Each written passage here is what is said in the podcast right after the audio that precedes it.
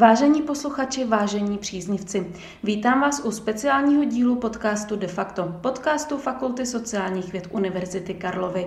Dnes vás od mikrofonu zdraví Klára Hiláková. V tomto speciálním vydání, který je věnovaný neakademickým zaměstnancům, bude na mé otázky odpovídat Michala Rudinská. Ta na fakultě pracuje jako vedoucí zahraničního oddělení. V minulosti byla tiskovou mluvčí dvou velkých tuzemských televizí a mimo jiné ráda leze po horách. Nejen o tom si dnes budeme povídat. Míšo, vítej v našem podcastu. Zdravím posluchače, dobrý den.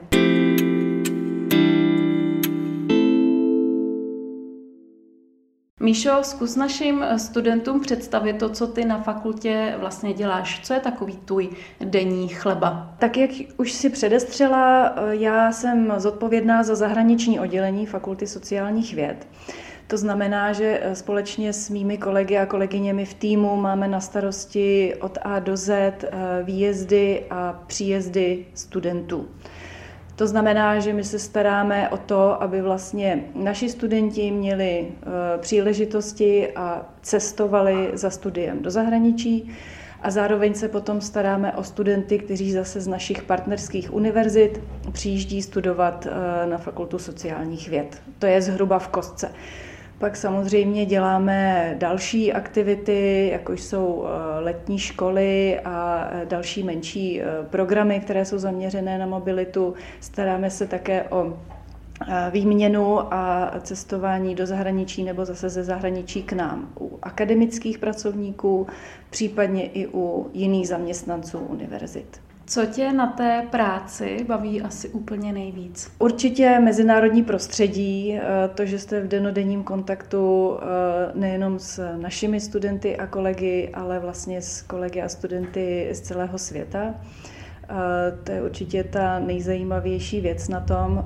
Potom to prostředí vzdělání, vysokoškolského vzdělání samo o sobě je nesmírně inspirativní a dynamické, takže to, to, ta skupina lidí nebo kolektiv, ve kterém se každodenně pohybujeme, je zcela jistě velkým přínosem, když to můžu srovnat třeba s, se zaměstnáními, kde jsem působila dřív. Tak o zaměstnáních, kde jsi dřív působila, o tom se budeme ještě bavit, ale zůstaneme teď ještě chvíli na F S V.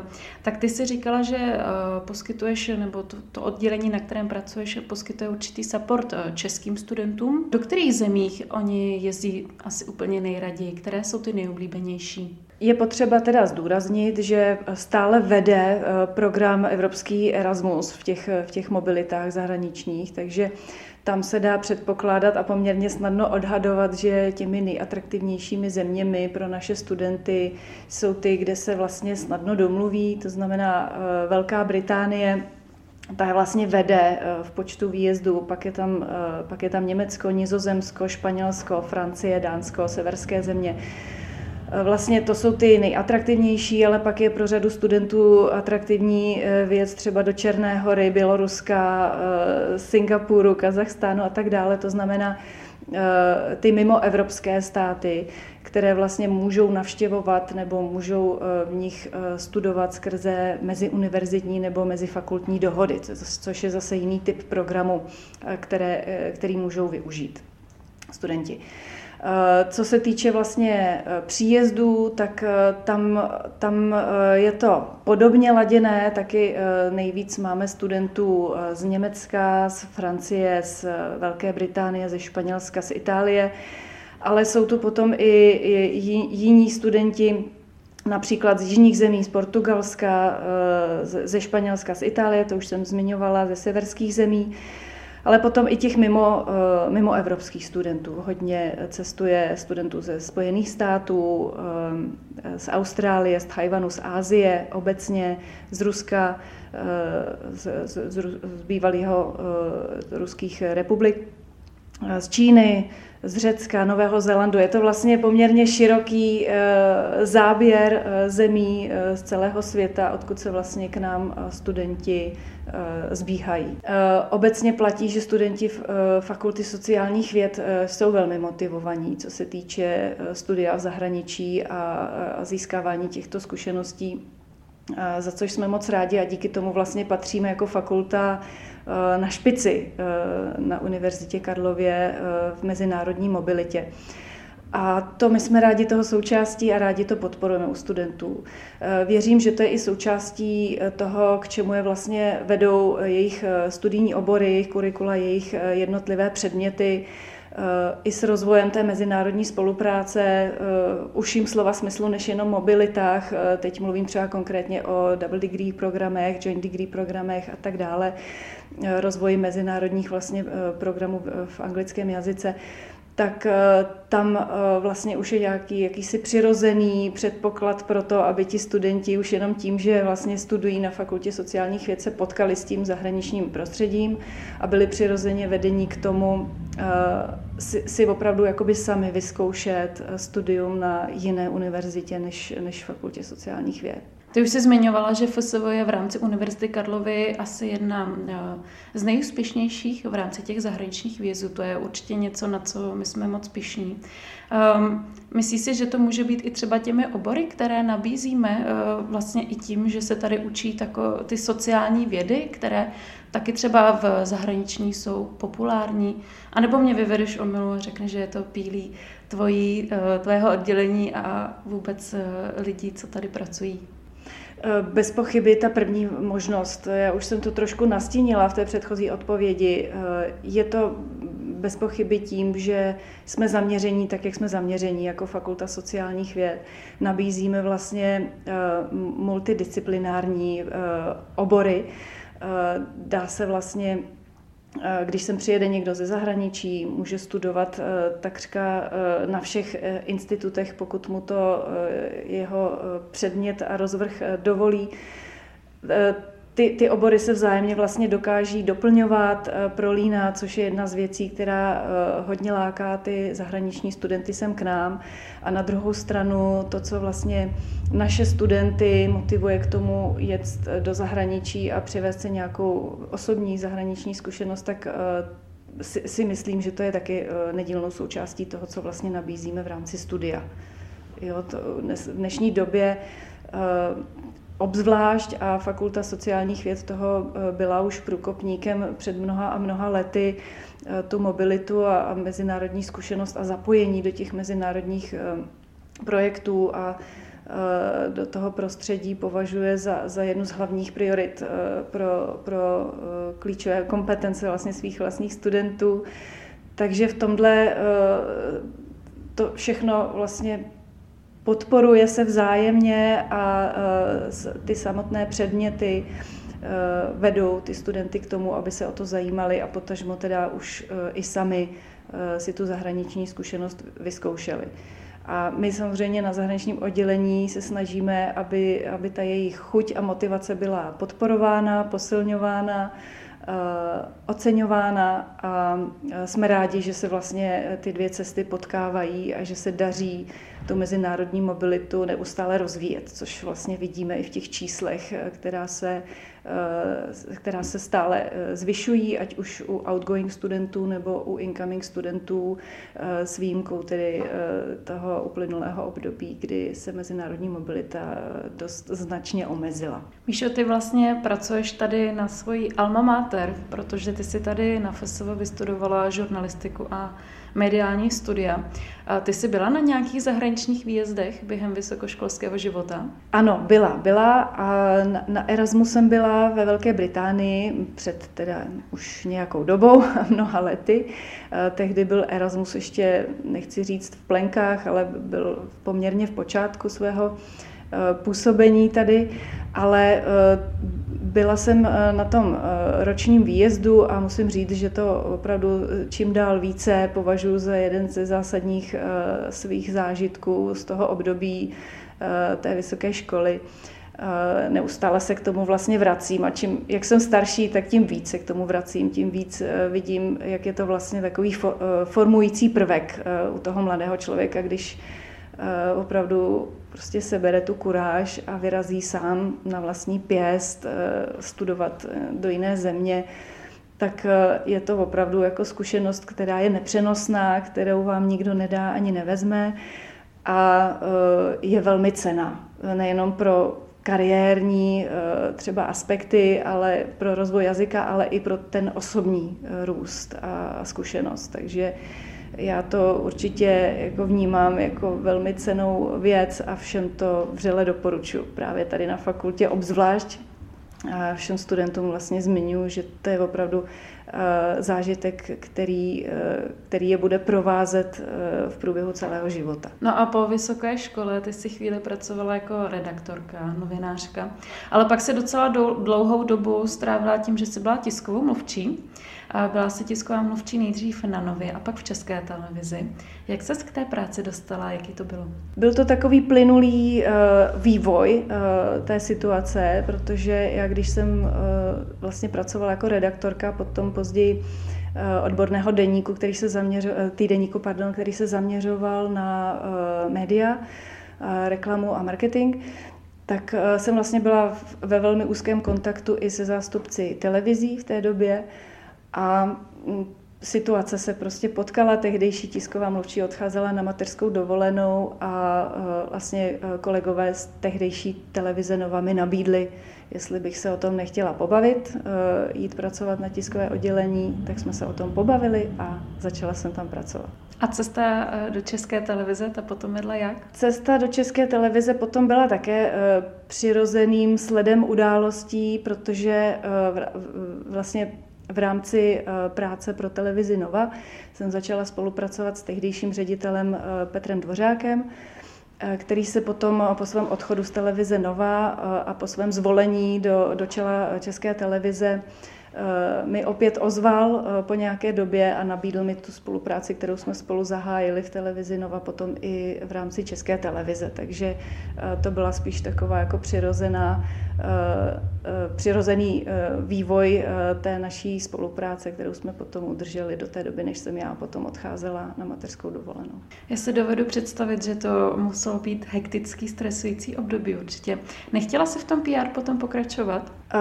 Nechtěla, proto jsem i z, z toho důvodu vlastně změnila svoji práci v České televizi, protože, jak správně říkáš, je to dost hektické, náročné období, což pro mladého člověka je velká výzva a je to určitě věc, do které se rád pustí naplno, zvlášť když nemá jakékoliv jiné závazky. A to jsem já vlastně udělala. Mě to nesmírně bavilo a pohltilo, když to tak mám říct. Ale pak v určité fázi toho života si člověk uvědomí, že ta práce je fajn, ale není to asi úplně všechno a je potřeba udělat trošku nějakou změnu. Což byl můj případ, takže jsem se rozhodla a domluvila se vlastně s tehdejším vedením televize, že bych tu svoji pozici v rámci televize trochu uspůsobila. A tehdejší vedení mi vlastně velmi vyšlo vstříc, což jsem, což jsem moc oceňovala.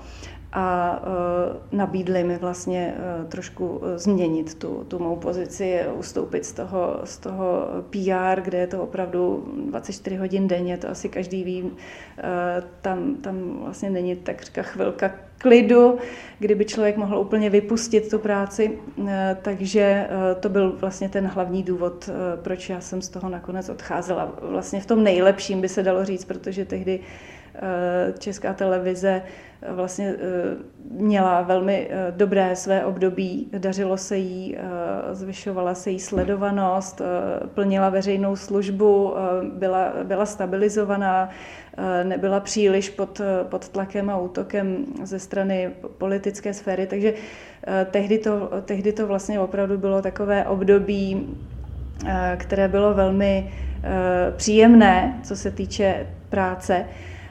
Ale já jsem se z osobních důvodů potom opravdu rozhodla to trošku pozměnit, ten směr.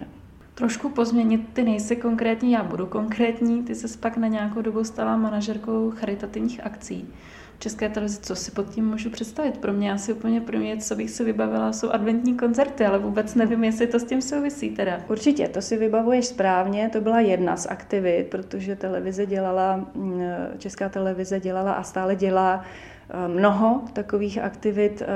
Primárně se zavě, zaměřuje na podporu charitativních aktivit formou právě televizního vysílání, což má vlastně ve svém kodexu, což znamenalo formou vysílání už, ať už konkrétních charitativních pořadů, mezi které si správně zmínila adventní koncerty, anebo to bylo Pomozte dětem, anebo řada, řada dalších jiných charitativních třeba koncertů.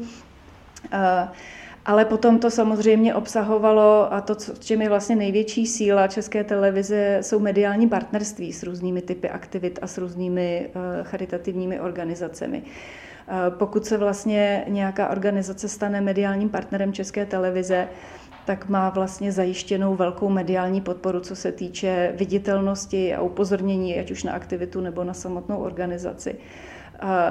Což je vlastně velký benefit pro ty organizace, které dost často bojují s rozpočty a nemají, nemají prostě peníze na to, aby si platili nějaké velké reklamní kampaně. Takže to byl vlastně ten, ten prioritní moment pomoci ze strany televize různým nadacím a organizacím, zviditelnit je a podpořit jejich aktivitu formou teda informování a zároveň formou vybírání těch peněz. A co tě vlastně zavedlo zpátky sem na F S V, na tvojí alma mater? A vlastně ty jsi i vybrala oblast, ve které jsi tak jako v uvazovkách neměla tolik asi zkušeností. Tak v pracích, které jsi vybrala, tak pokaždé jsi tak trošku skákala do jiné oblasti a vypadá to, že ve všech jsi byla úspěšná. To se snažím a doufám, že tomu tak i je, ale no, je, je to tak a ta práce vlastně tady pro Fakultu sociálních věd započala zase opět nějakým přirozeným vývojem událostí a já tomu věřím, že to tak v životě má být. Po mateřské dovolené, když jsem vlastně zvažovala, jak, jak se zase kde, v čem chci uplatnit, tak jedna z možností samozřejmě byla zpátky do České televize, ale potom přišla prostě tato, nechci říkat přímo nabídka, ale moment, kdy byla šance se vrátit na Fakultu sociálních věd, jak, jak říkáš, do trošku jiného prostředí, než jsem vlastně byla doposud zvyklá.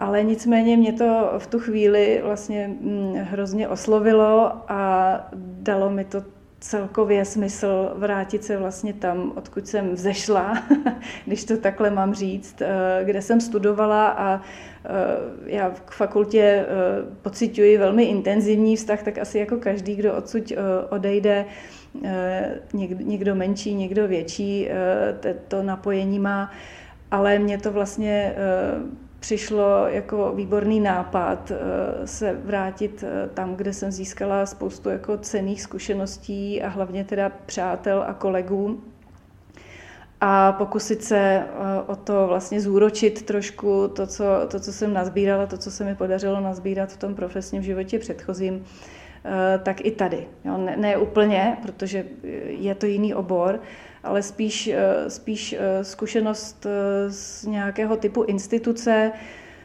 si přenést sem, která je trochu jiný typ instituce, ale oboje to vlastně vyžaduje určitý typ schopností se zorientovat, nastavit si komunikaci s nejbližšími kolegy, tak aby to vlastně bylo funkční. A to celé, aby prospělo nějakému lepšímu nastavení, lepším výsledkům, prostě to, o co se vlastně všichni tady snažíme. Míšo, co děláš ve volném čase? Já jsem v úvodu teda už nastínila, že ty lezeš po horách, ale ne jen tak po ledajakých horách, ty dokonce děláš vysokohorskou turistiku. Ano, ale lézt po horách, to je hodně silné tvrzení, to bych asi úplně neříkala. Já měla jsem ráda, v určitou dobu hodně jsem se tomu věnovala lezení, ale to potom s, s dobou těhotenství a mateřské dovolené se musela malinko odložit. Nicméně ta vysokohorská turistika mě bavila vždy a baví dodnes a je to věc, která mě nesmírně jako obohacuje a naplňuje. O to spojení s, s tou přírodou v těch vysokých horách. To je něco jako pobyt na Erasmu, to je nepřenosné. To si prostě musí každý vyzkoušet a někoho to osloví, někoho ne. Takže tomu se věnuji, když, jak říkám, no, s příchodem dětí se to muselo trošičku uspůsobit, ale pořád jako ta láska k těm horám u mě přetrvává a věřím, že i ji potom dokážu předat dál svým dětem, aby jsme potom společně mohli vlastně si tu lásku užívat a, a, a prožívat ten pobyt společně na těch horách. No ty jsi ale skromná, protože ty jsi vůbec nezmínila tu nejvyšší, kam ses dostala, tak povyprávěj nám o tom. Určitě no, já jsem jako vždycky měla sen se podívat po různých horách po světě a ten logický sen je navštívit i Himaláje a dostat se někam poblíž té nejvyšší hory. Takže mezi pracemi právě, kdy jsem měla nějaké období volna, a tehdy ještě bez, bez závazku, takže jsem vyrazila do Himalájí, do Nepálu a absolvovala jsem teda trek pod Mount Everest pod, do toho základního tábora. A je to, musím říct, že dneska je to jeden z nejsilnějších zážitků mých životních, který jsem měla, protože je to opravdu nezdělitelné, jak moc vlastně to s vámi může zamávat, ta cesta samotná, protože samozřejmě je to, je to v takové výšce, na kterou nejsme zvyklí tady a pokud člověk není úplně trénovaný horolezec, což já úplně nejsem, já spíš jenom jsem takový nadšenec, tak, tak to může opravdu znamenat dost velké komplikace fyzické i psychické. Uh, takže uh, to, ta vlastně zátěž, která vás provází, uh, se kombinuje s tou nesmírnou euforií, kterou zažíváte na každém kroku tam, protože uh, ta, ta příroda tam, uh, lidi, kultura, uh, vůbec uh, celé to, celá ta oblast uh, je, je opravdu natolik jako zajímavá a a inspirativní, už jenom to vidět, být a zažívat, že to vlastně jakoby neustále koliduje mezi tím, je vám blbě, ale zároveň jako jste nejšťastnější, že, že tam vůbec můžete být. Takže to byl opravdu jako velmi silný zážitek. No a potom, potom v těch horách, když jste opravdu u toho masivu, tak je, je to, je to tak, takřka transcendentní, potom se trošku jako fakt napojit na tu přírodu, na což v tom běžném životě, v tom městě nemáme úplně tolik času. Takže to bylo opravdu jako mimořádné pro mě a dost často na to vzpomínám. Jak dlouho ses na to připravovala a jak dlouho potom vlastně trval ten výstup samotný? Jak jsem řekla, ono to není jako expedice nebo není to vyloženě výstup, na který je třeba nějakým způsobem trénovat a pořizovat speciální vybavení a tak dále. Jo, je to opravdu s vybavením na klasickou vysokohorskou turistiku, ale uh, není radno podcenit úplně uh, ten výstup, pokud si ho chce člověk jako užít ve zdraví. Takže já jsem standardně prostě aktivním životním stylem pardon, přispívala k tomu, že, že jsem se snažila jakoby získat tu fyzickou kondici odpovídající tomu výkonu a zároveň jsem i jako se zaměřovala na to, aby člověk zvětšil tu kapacitu plic, to znamená, jako byť nejsem úplně vyznavač běhání, tak, tak jsem běhala pravidelně a snažila se plavat a snažila se vlastně podporovat prostě obecně fyzickou kondici, to je to nejlepší, co můžete udělat, nic jiného mám tam vlastně nahoře nepomůže. Takže v tomhle ohledu určitě, když si vytyčíte takovýhle cíl nebo, nebo vlastně sen, který si rozhodnete splnit, tak k tomu trošku uspůsobíte i tu, i tu přípravu fyzickou. Jo, a to bylo v tomhle duchu, co jsem popsala. Neběhala jsem s baťohem dvaceti naplněných petlahví po Praze, to ne, se zátěží, ale přirozenou nějakou snahou o zlepšení kondice a zlepšení kapacitu plic jsem se snažila tomu přispět. Tak Míšo, já ti přeju, aby tě čekalo už spousta jenom hezkých, milých výstupů na hory, abys to všechno zvládla ve zdraví a stejně, tě, stejně tak ti přeju, aby uh, si byla i nadále tak úspěšná ve své práci, jak jsi. Moc ti děkuju, že jsi dneska přišla a vám posluchačům přeji krásný den. Já moc děkuju taky za pozvání a všem taky přeji krásný den.